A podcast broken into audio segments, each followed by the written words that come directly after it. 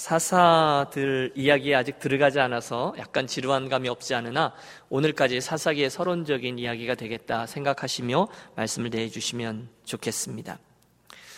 아, 요즘은 저희 집 아이들이 어느 정도 다 자라서 잘 못하지만 아, 전에는 특별히 제가 학생일 때는 여름 휴가 때 종종 캠핑을 떠나곤 했습니다. 아, 좋은 자리를 잡고 억지로 텐트를 치고 또 저녁을 준비하죠. 물론 아빠가 주로 고생을 많이 하지만 가족들은 나름대로 호젓하고 즐겁습니다. 아, 그 중에 무엇보다도 진하게 남는 기억은 캠프파이어입니다. 저녁을 먹고 한간 시간에 아, 나무를 떼기 시작합니다. 여름에도 그 더운데도 그렇게 나무를 뗐던 것 같아요. 탁탁 나무가 타들어가고 둘러앉아서 도란도란 아이들과 이야기를 하다 보면 던져놓은 감자가 있고 또 옥수수가 있고 또 그동안에 아이들은 머시멜로도 구워 먹고 뭐 그럽니다. 아, 되게 뭐 아, 많이 했나 보다 뭐 그러실지 모르겠는데 몇 번 안 돼요. 그런데 그런데 이제 가끔 그 나무가 좀 젖어 있거나 또는 나무가 좀 아, 알이 굵거나 뭐 이러면 불이 얼른 올라오지 않죠. 그럼 어떻게 합니까? 아, 불이 확 올라올 만한 아주 중요한 자리에 신문지를 적당히 구겨서 그리로 끼워 넣는 겁니다. 그러면 잠시 후에 이 불이 확 일어나고 그 일어나는 불 때문에 모든 장작에 불이 옮겨 붙게 되는 것이죠. 무슨 말씀을 드리는가 하면 사사시대가 그랬다는 것입니다. 말씀드렸다시피 사사시대는 전반적으로 암울했습니다. 많은 백성들이 죄를 짓고 하나님을 떠났으며 이방 사람들처럼 그들이 섬기는 신들을 함께 쫓았습니다.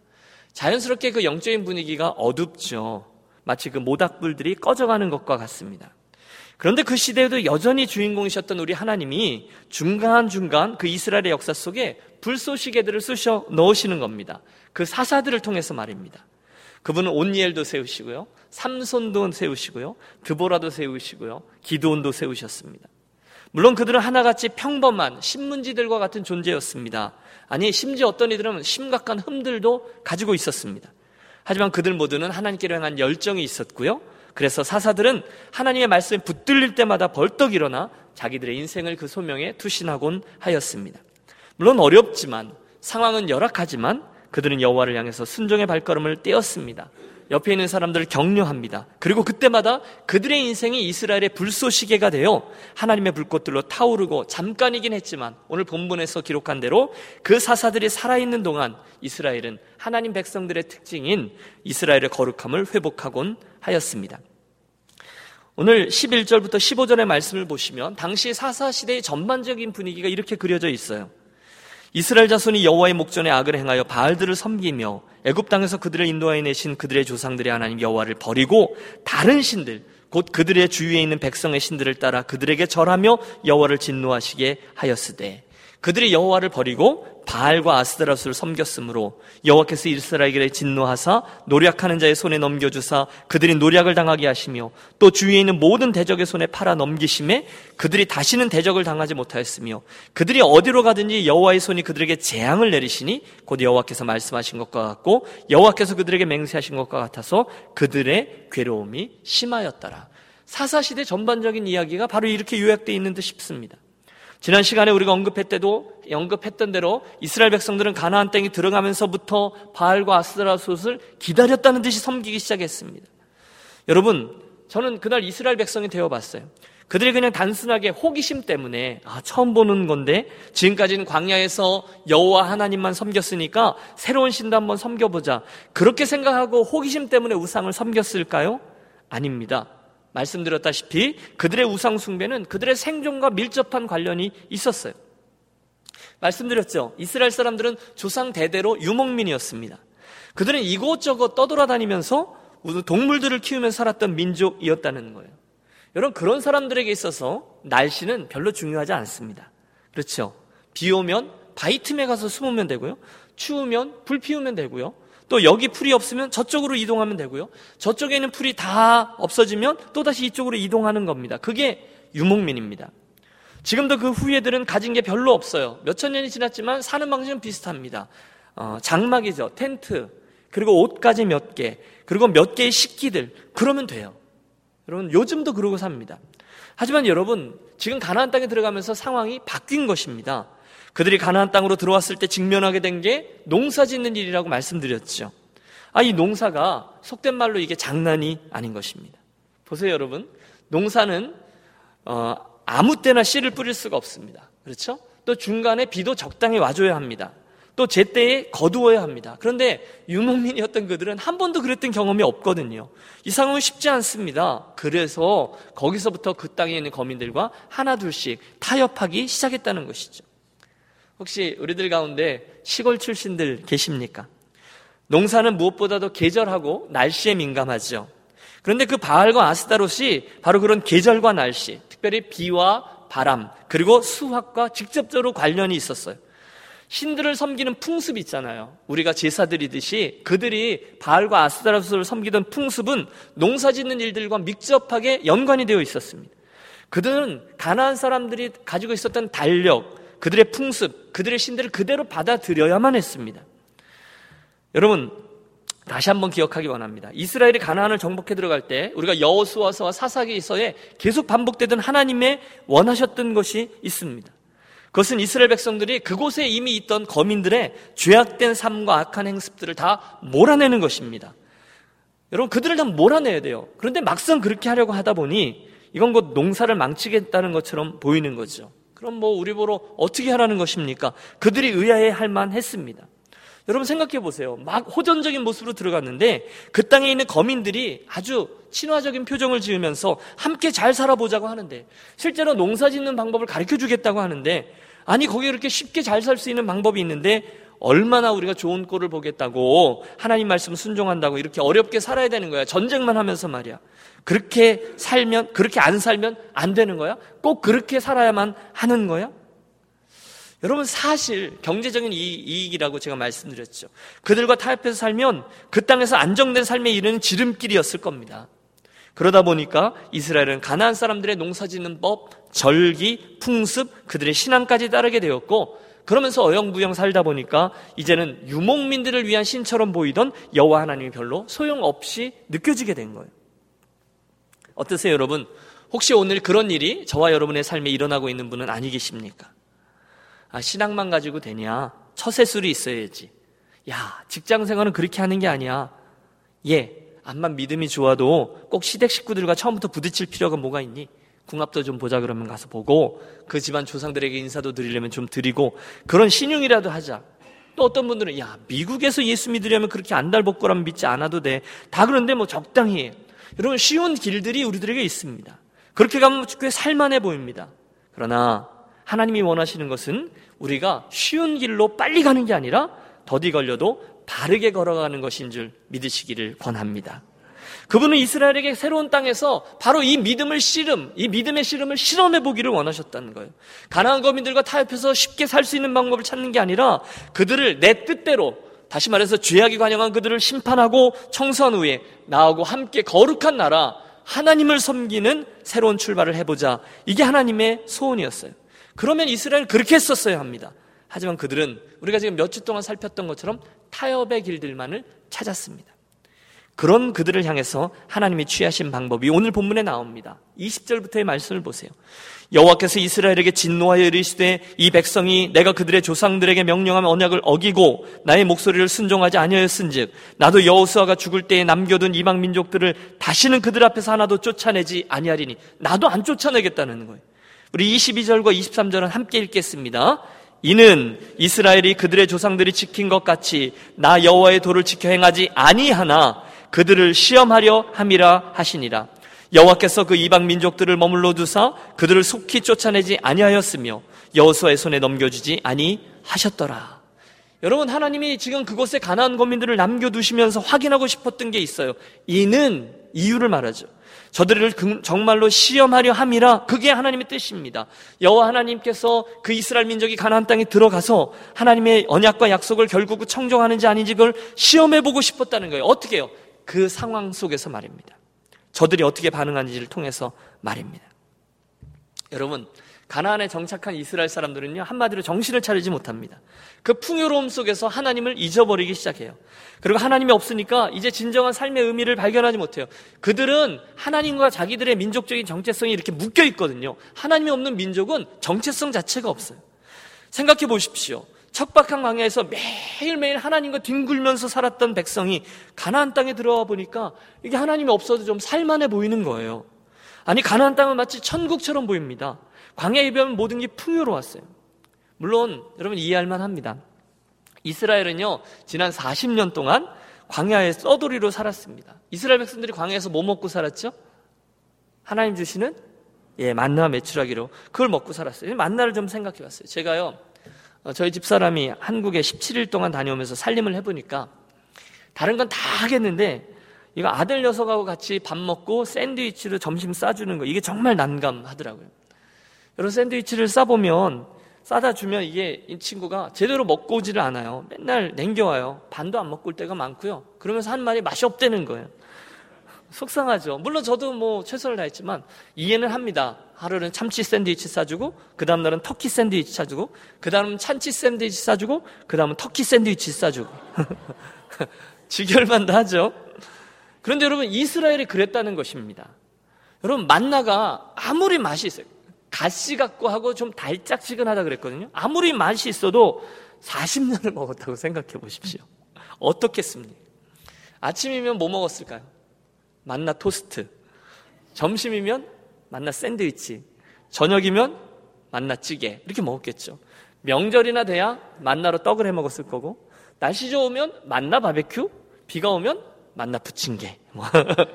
그런데 아무리 생각해도 그게 다예요. 벗어날 수가 없어요. 그러면 여러분 그게 어디 사는 거겠습니까? 옷을 보십시오. 패션이 있습니까? 뭐가 있습니까? 맨날 똑같은 옷, 똑같은 신발을 신고 살았습니다. 40년 동안. 성경은요, 그들의 옷과 신발이 헤어지지 아니하였다라고 기적을 기록하고 있어요. 그러니 그렇게 살아왔던 사람들이 가나안 땅에 들어왔으니 정말 눈이 휘둥그레지는 거예요. 정말 사람답게 사는 것처럼 보이는 거죠. 먹는 것도 뭐 앞저트 먹고 메인 접시 먹고 디저트 먹고 순서대로 먹고요. 옷도 평상복, 외출복, 다 작업복 다 다른 겁니다. 절기마다 그들은 절기가 있었잖아요. 파티를 엽니다. 참 여유가 있고 행복해 보입니다. 그러니 모르긴 몰라도 그들처럼 한번 해보고 싶었을 거예요. 이제 광야 생활 끝! 가나안 방식 시작! 이게 이스라엘 백성들이 자기도 모르게 가지게 된 태도입니다. 좋은 게 좋은 거라고 그 사람들이 하던 대로 슬슬 따라하기 시작합니다. 우상을 섬기는 게 대표적인 예예요. 당시 바알과 아스타롯 이 신들을 섬기는 일에는 반드시 성적인 타락이 따라왔습니다. 그 신들의 산당에는 늘 여자 사제들이 있었어요. 그들의 종교 의식 속에 성적인 물란함이 아예 의식으로 자리하고 있었습니다. 그래서 어찌어찌 하다 보니까 저들이 그만 하나님을 잊어버리게 되고 우리가 앞에서부터 나누었듯이 이 상황은 결국 하나님이 말씀하신 대로 올무와 가시가 되어 이스라엘을 힘들게 합니다. 하나님의 은혜가 그들의 죄악으로 인해 끊긴 겁니다. 오늘 14절의 말씀은 그때 그들에게 어떤 일이 일어나는지를 잘 보여줘요. 여호와께서 이스라엘에게 진노하사 노력하는 자의 손에 넘겨주사 그들이 노력을 당하게 하시며 주위에 있는 모든 대적의 손에 팔아 넘기심에 그들이 다시는 대적을 당하지 못하였으며 그들이 어디로 가든지 여호와의 손이 그들에게 재앙을 내리시니 여러분 어디를 가든지 하나님이 쫓아가서 재앙을 내리시는 거예요. 이게 사사 시대입니다. 여러분 그날 이스라엘 사람들은 가나안 풍습과 여호와 하나님을 둘 다 가질 수 없었습니다. 그래서 그들은 이 두 가지 사이에서 갈등하다가 결국 가나안 풍습을 선택하죠. 그게 그들의 치명적인 실수가 된 것입니다. 여러분 만약에 그들이 하나님께서 말씀하신 대로 여호와 하나님을 선택했다면 어떻게 되었을까요? 먼저 그의 나라와 그의 의를 구하라. 그리하면 뭐라고요? 이 모든 것을 너에게 더하시리라. 나머지 것들은 분명히 따라오게 되었을 겁니다. 그게 하나님의 원리예요. 그러나 그들은 그런 용기가 없었어요. 이후에도 하나님은 계속해서 나를 청종하라, 나를 청종하라, 나를 따르라 말씀하셨지만 곱비 뿔린 망아지와 같은 이스라엘 백성들은 계속해서 어리석은 선택만을 반복해요. 결국 하나님의 은혜가 그치고 이스라엘은 어리석은 선택 그리고 죄를 말미암아 우리가 사울에게서 배웠죠. 아말렉에게서 배웠죠. 죄의 부메랑만 맞습니다. 그게 사사기에 반복되는 역사예요. 우리 그걸 보면서 마음 아파합니다. 결심합니다. 나는 그러지 말아야지. 맞아요. 하나님을 떠났더니 하나님께 불순종했더니 하나님 징벌 하셨다. 그러니까 우리는 그 하나님을 떠나지 말고 잘합시다. 이게 사사기서가 우리들에게 기록되어져 있는 가장 큰 이유 중에 하나인 게 맞습니다. 맞아요. 그런데 여러분, 우리가 한 가지를 더 생각해 볼 게 있습니다. 그래서 두드려 맞고 그래서 어둠 가운데 있던 이스라엘의 역사 가운데 하나님의 역사는 계속되고 있더라는 것입니다. 밤나무, 상수리 나무가 배임을 받아도 그 그루터기는 남아있는 것 같이 거룩한 씨가 이 땅에 그루터기니라. 여러분, 먼 훗날 이사의 선자를 통해서 주셨던 하나님의 마음입니다. 비록 그곳의 모든 상황이 절망적이고 어둠이지만 하나님은 그 사사 시대에도 바알에게 무릎을 꿇지 않던 남은 자들을 여전히 남겨 두셨습니다. 그들은 누구일까요? 사사들인 것입니다.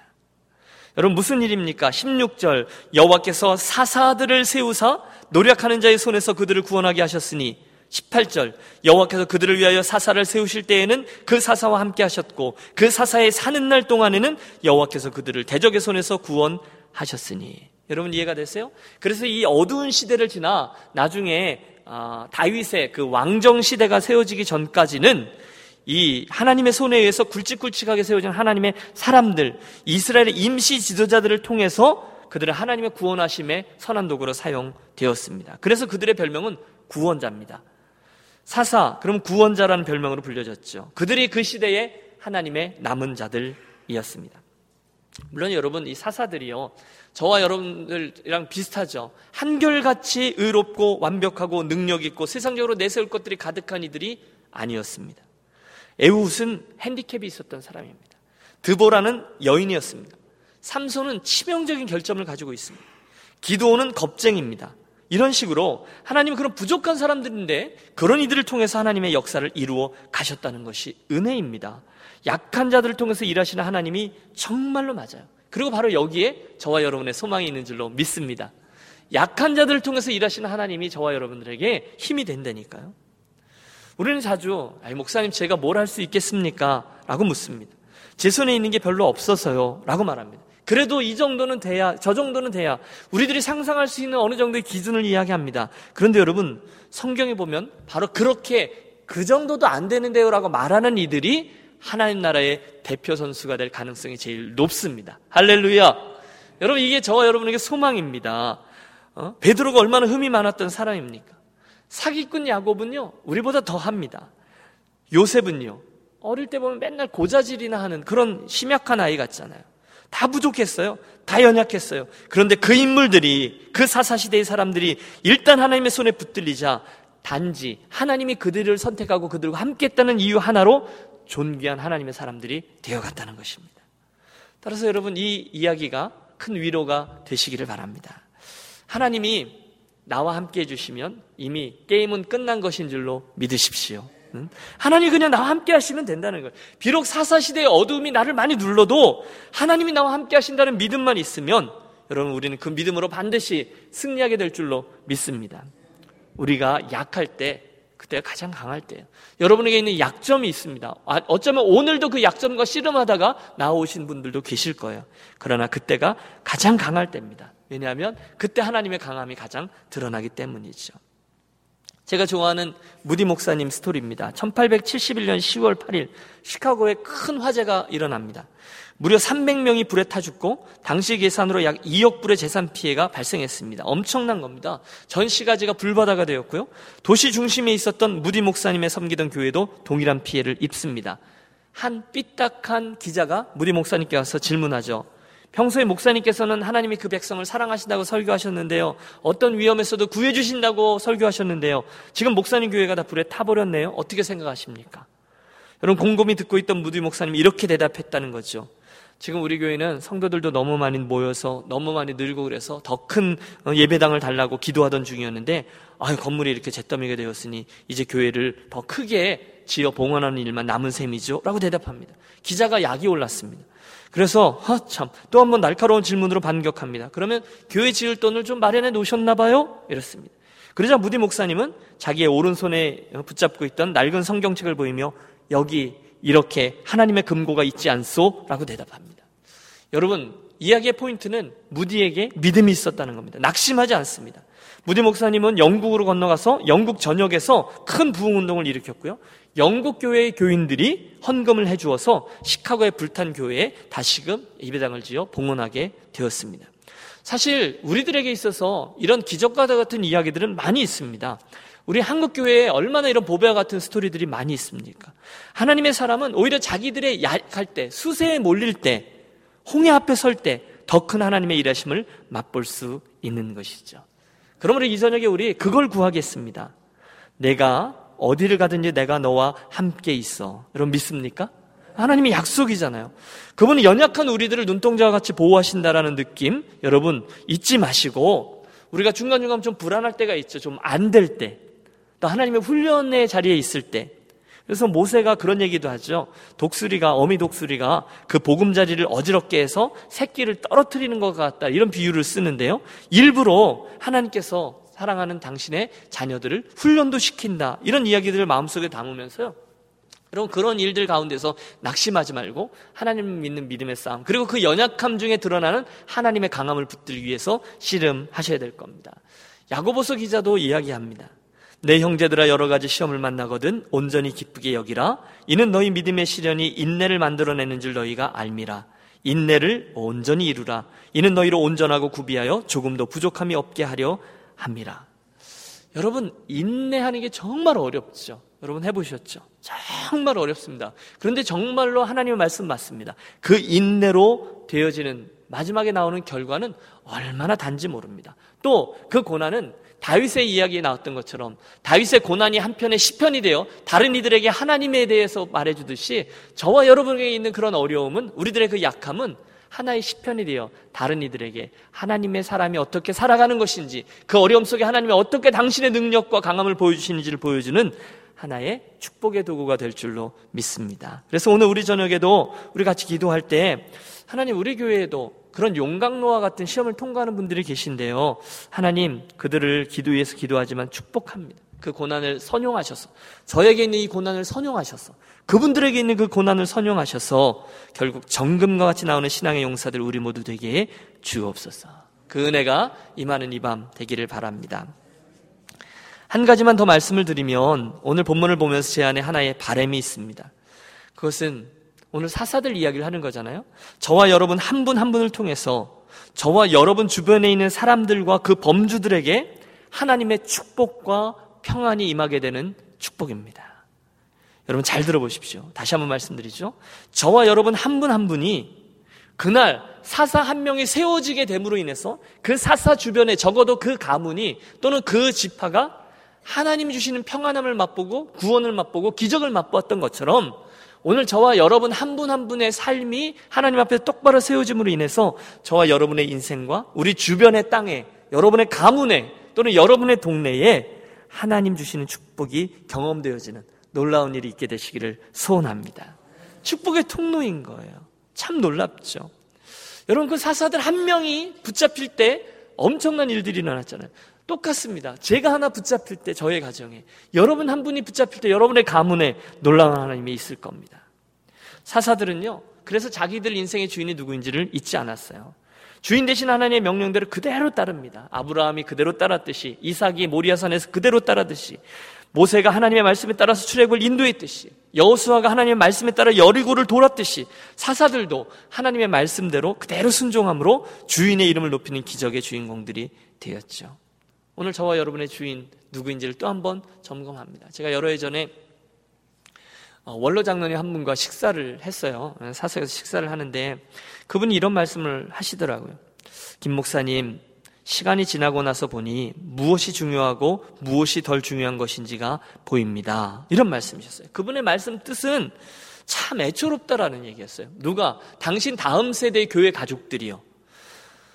물론 당신도 그 과정을 통과할 때 못 보았을지도 몰라요. 그런데 이제 원로 장로님쯤 되고 연륜이 깊다 보니까 당신보다 후배되는 이들이 교회에 이것저것 가지고 씨름하면서 애를 쓰는데 참 애초롭다는 게 가장 중요한 게 아닌데 결국은 하나님 앞에서 보면 그것들은 별로 가치 있는 게 아닌데 정작 중요한 건 따로 있는데 그것들이 이제야 보인다라는 말씀이셨어요.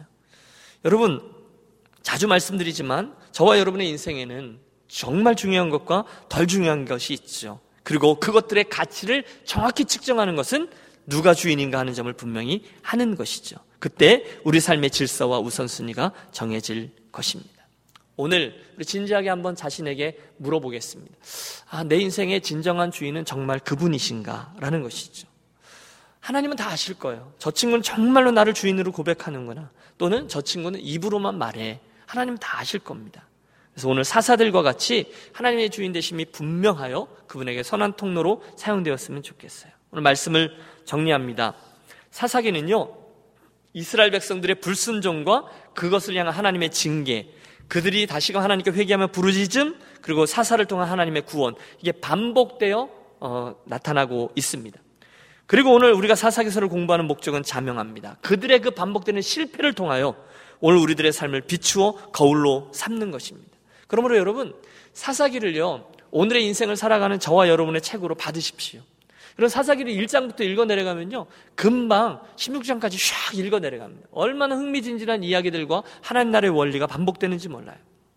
특별히 오늘 사사기 2장의 후반부에는 몇 가지 숭유한 사실들을 말씀해 줍니다. 첫째, 영적인 어둠이 있는 시대에도 하나님은 반드시 영적인 불쏘시개들, 신앙의 남은 자들을 준비하셨습니다.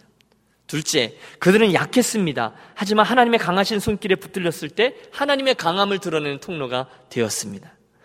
그들 한 사람이 바로 섰을 때 그 사사가 나는, 사는 날 동안 그곳에 평화가 있었습니다. 그들은 이스라엘 백성들의 영적인 보루였어요. 딱 하고 버티고 서서 더 이상 뒤로 물러가지 않으는 하나님의 보루입니다. 그로 인해서 그 주변이 하나님의 구원과 축복을 경험케 되었습니다. 나아가 그들에게 주인의식이 분명했습니다. 그 사실이 저들을 일관된 축복의 순종의 길로 이끌었습니다. 바라기는 오늘 이 땅에서 저와 여러분이 그 당시 사사들과 같이 존귀한 하나님의 사람들로 거듭나고 또 요즘의 인생길을 걸어가시기를 주의 이름으로 축복합니다. 아멘.